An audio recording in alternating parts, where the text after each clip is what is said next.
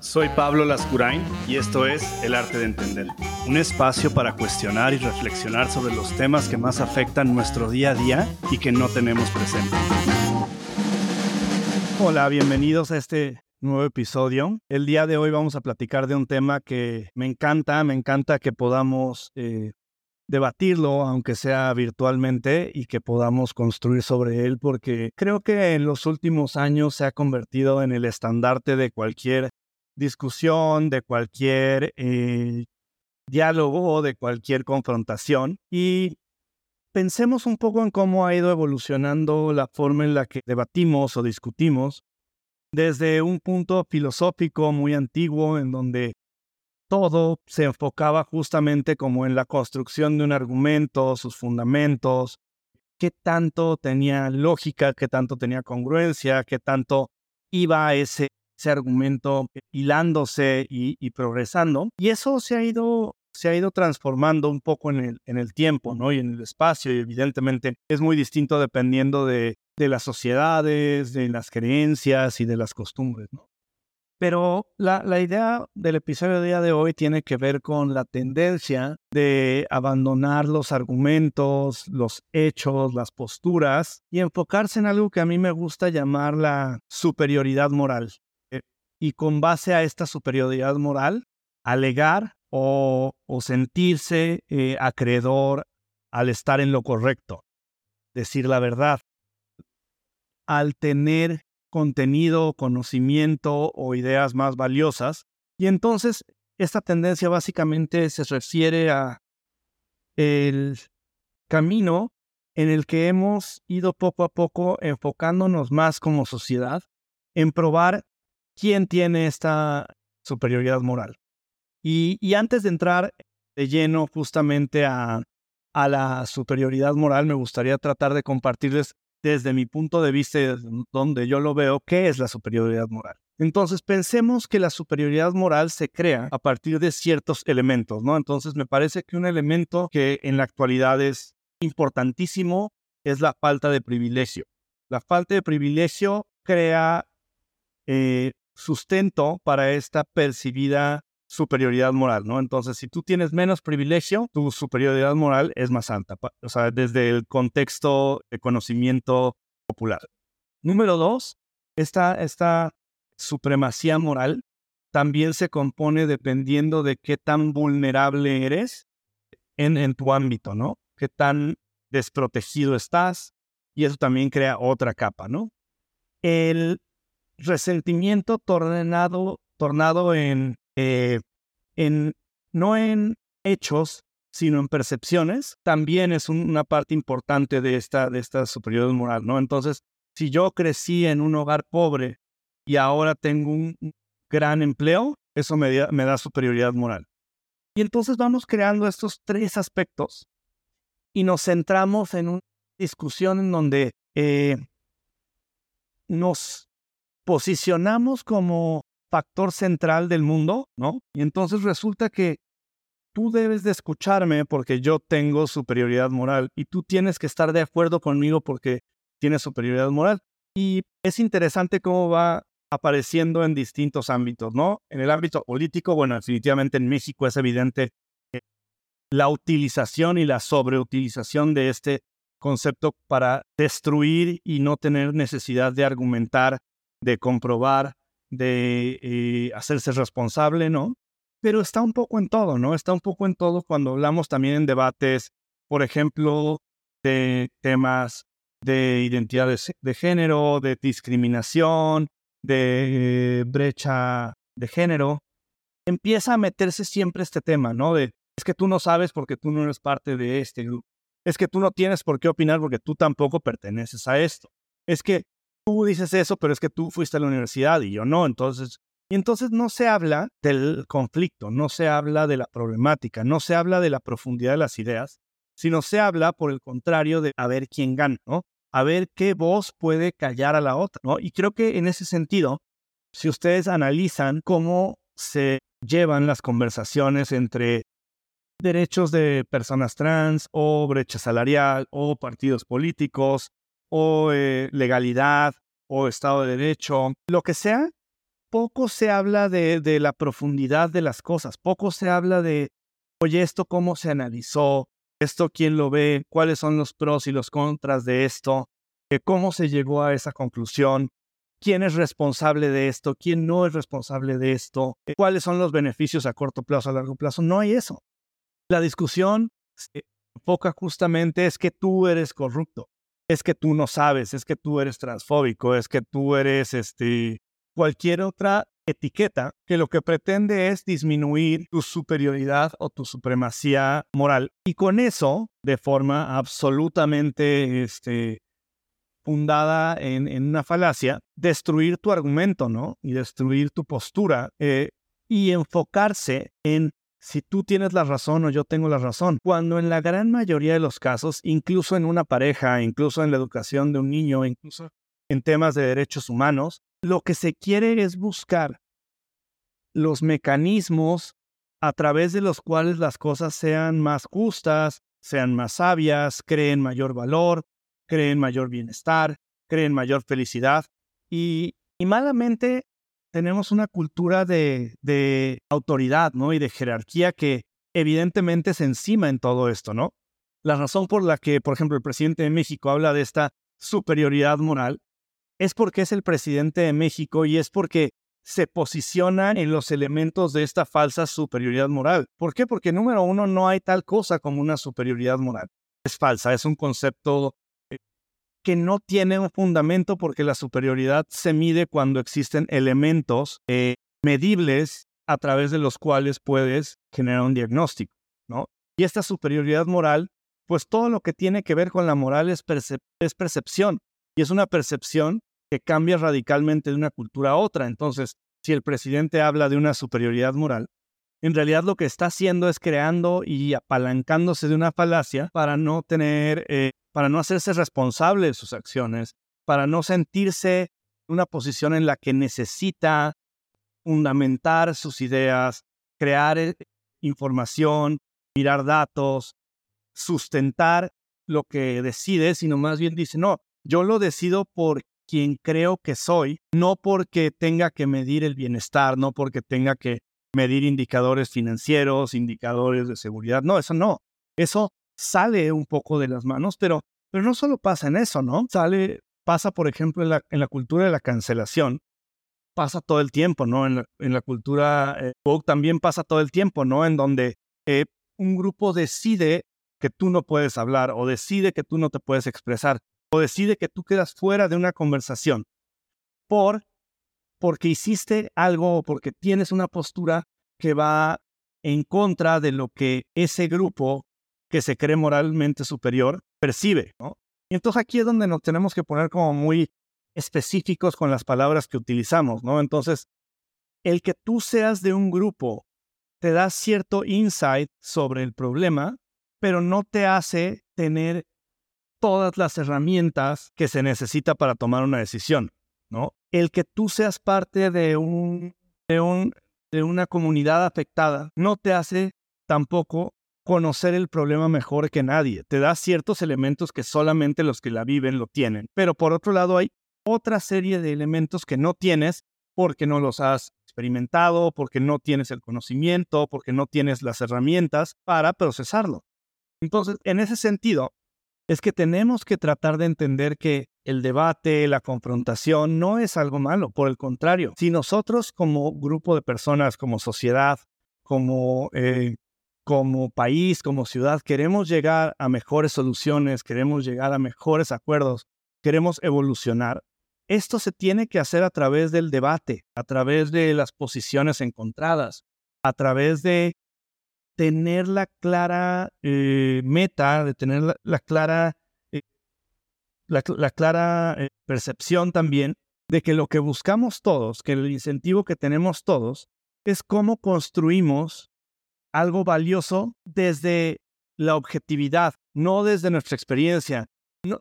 el tema no es que a veces se, se vuelve sumamente transaccional y es como, yo soy de las personas que corrieron en el sindicato de electricistas, entonces yo voy a empujar una reforma laboral, pero el día que digan, ah, bueno, a los electricistas paguenles 30% más, yo ya acabé y el gobierno ya acabó. Y ese es, y es un poco eh, la, la situación permanente de por qué nos cuesta tanto evolucionar como seres humanos, porque en realidad el tema de salarios no dignos, de salarios que no son suficientes para, para costear una vida digna, no tendrían que ser yo para mi grupo y hasta ahí llegué, ¿no?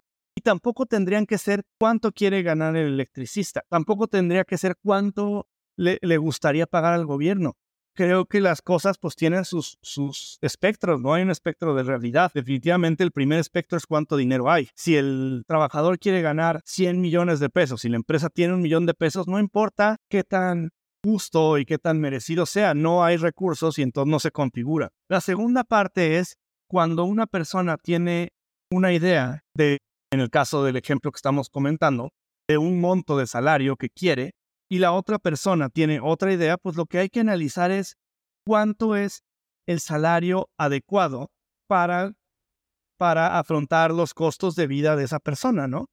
Y en ese sentido da igual la opinión de la empresa y da igual la opinión del trabajador, o sea, porque no es un tema de opinión, que es otro tema que, que me parece que cada vez se maneja y conceptualiza así, ¿no? Alguien dice, oye, eh, la Ciudad de México está lloviendo y alguien dice, bueno, esa es tu opinión, y es, no, no, es mi opinión. Hay, hay un concepto que me parece que se ha abandonado y que definitivamente es hoy más necesario que nunca y es la totalidad, ¿no? Y la totalidad tenemos que entenderla como estas cuestiones eh, materiales en el mundo que son ciertas y que suceden, ¿no? Entonces tú vas al aeropuerto y tomas un avión que te lleva de México a Guadalajara. Eso es una totalidad por más que incluso haya personas que lo lleven a ese límite, tú no puedes decir, bueno, a Guadalajara en tu opinión. No, no, no.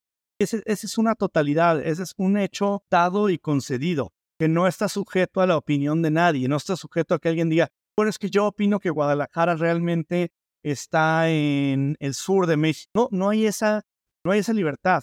Y creo que cada vez más nos estamos acercando hacia esa libertad en donde alguien quiere desacreditar un hecho, quiere desacreditar, desacreditar una realidad física establecida a través de convertirla en una opinión, cosa que, que definitivamente no es así y no sucede así, ¿no? Y, y creo que cuando hablamos de, de estas diferenciaciones entre un argumento, que un argumento básicamente es la exposición de evidencias alrededor de una idea, si hablamos de un hecho que es algo en la mayoría de los casos que se puede medir a través de, alguna, de algún proceso científico, ¿no? Entonces eso también es un hecho, está consagrado y no está eh, sujeto a, opiniones de si existe o no o si es o no, podemos entender que esas dos cosas, los argumentos y los hechos, son nuestras herramientas a la hora de debatir, sobre todo cuando debatimos cuestiones que no son intrínsecas a nuestra forma de ser o a nuestra realidad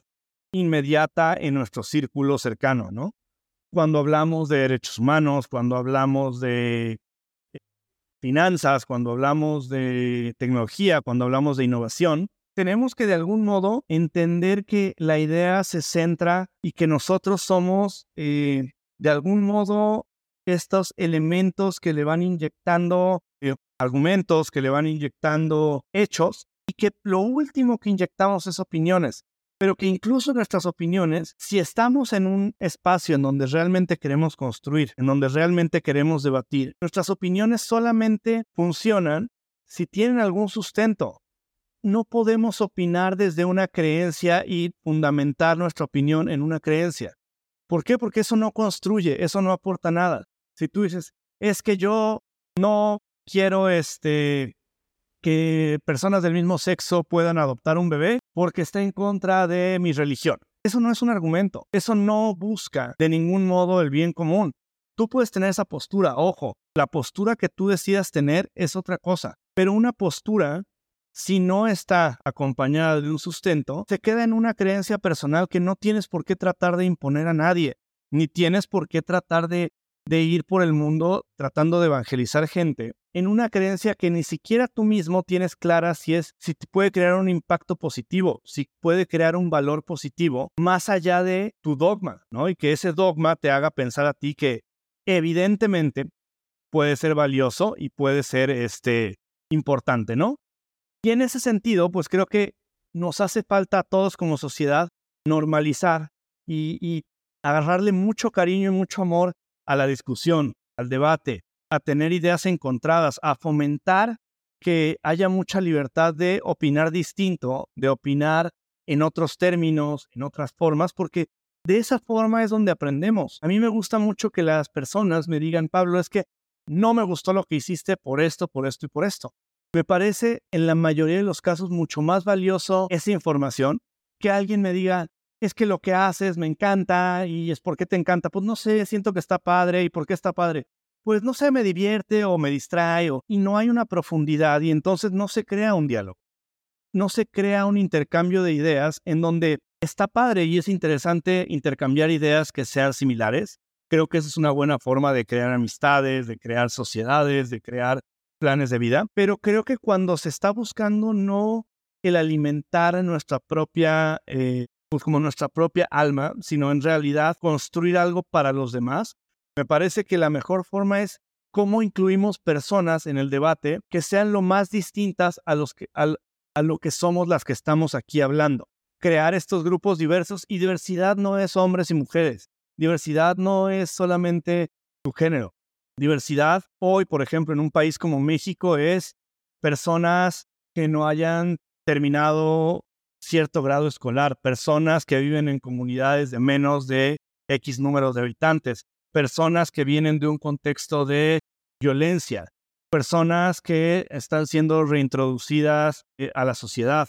Esa es la diversidad, no, no, la diversidad no es en un país como México pensar que si tenemos un hombre de clase alta que estudió en una Ivy League, ahora la diversidad es tener a su hermana, que es una mujer que estudió en una Ivy y que tiene el mismo estatus socioeconómico, ¿no? Esa, esa es una diversidad mínima que sobre todo cuando hablamos de ideas, sobre todo cuando hablamos de eh, cantidad de, de posturas, de creencias, pues tienes que irte hacia el otro lado y tienes que dejar de buscar a las mismas personas que ya están en otros temas, a las mismas personas que ya fueron candidatos, a las mismas personas siempre hablan de lo mismo, porque si no, el status quo se preserva. A mí me gusta mucho pensar si, si a mi alrededor, en lo que trabajo, en lo que vivo, hay personas que cuestionan, hay personas que busquen la forma de que ese status quo por lo menos no necesariamente cambie, pero sí se cuestione, ¿no?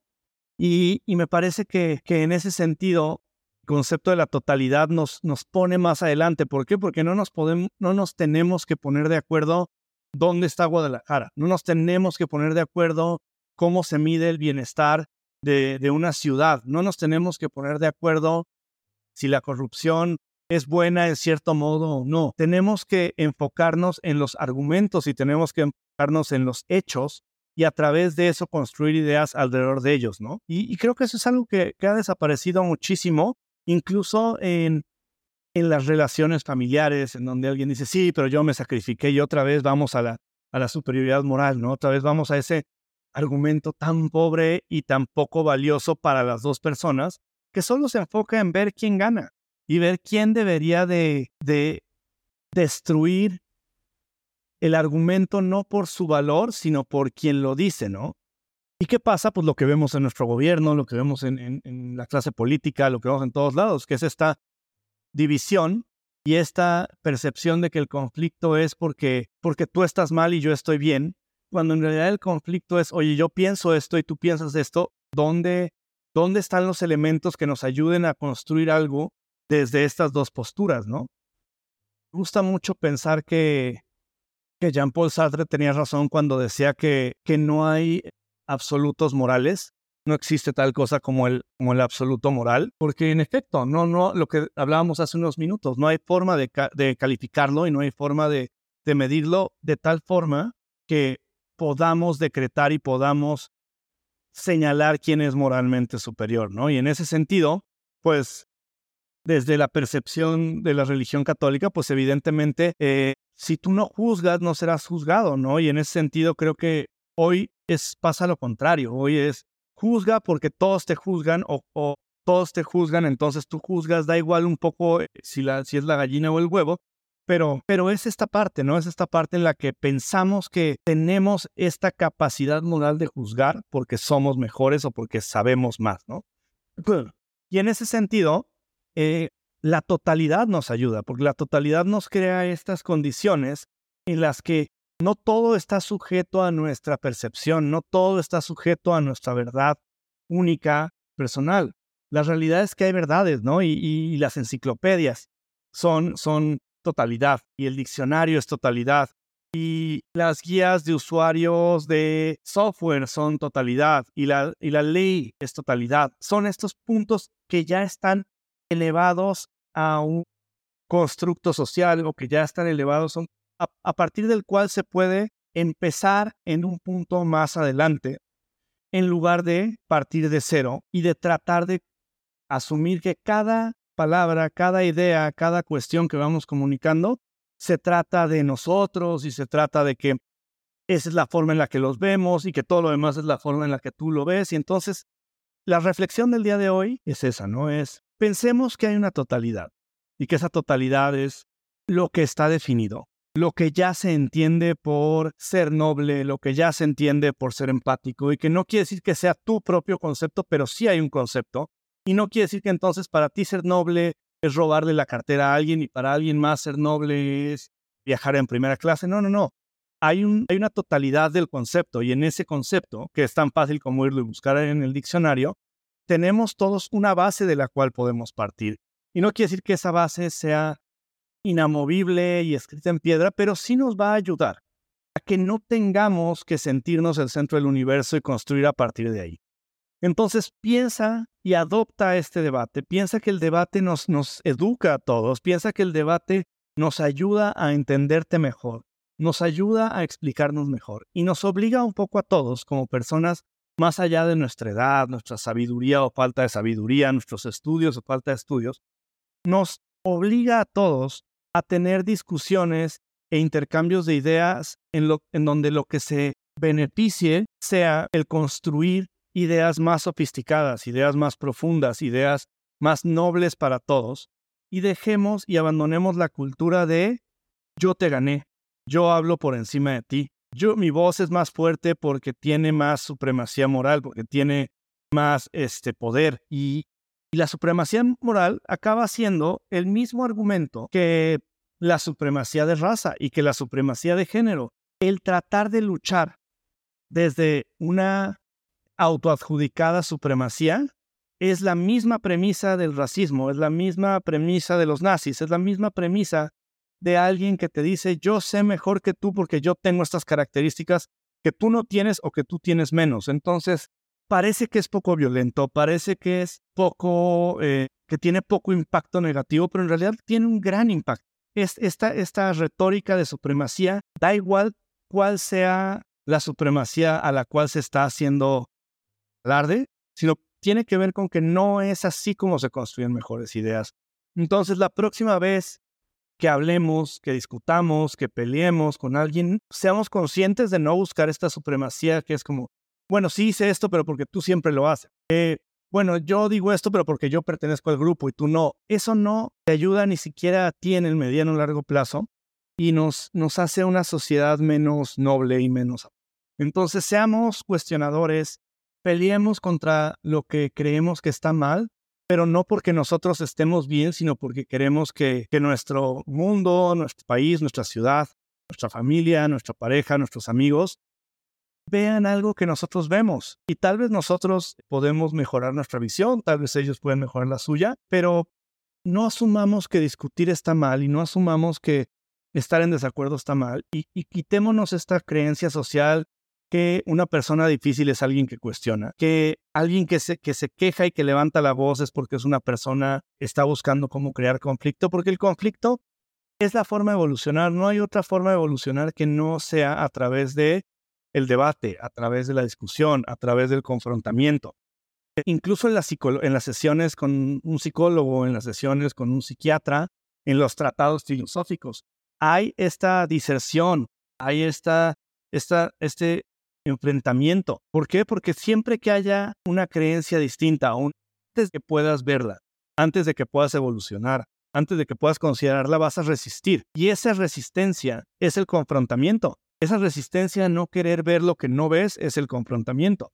Lo cual a mí me parece hermoso. Me parece hermoso la naturaleza humana tratando de resistir y me parece hermoso la inteligencia y el raciocinio humano aprendiendo a controlar esas resistencias y, y abriendo espacios para que podamos tener debates más amorosos y más empáticos y sobre todo más inclusivos. Gracias por acompañarme en este episodio y como siempre si tienes alguna pregunta o algún comentario solo tienes que entrar a pablolascurain.com diagonal pregunta y me encantará saber qué estás pensando.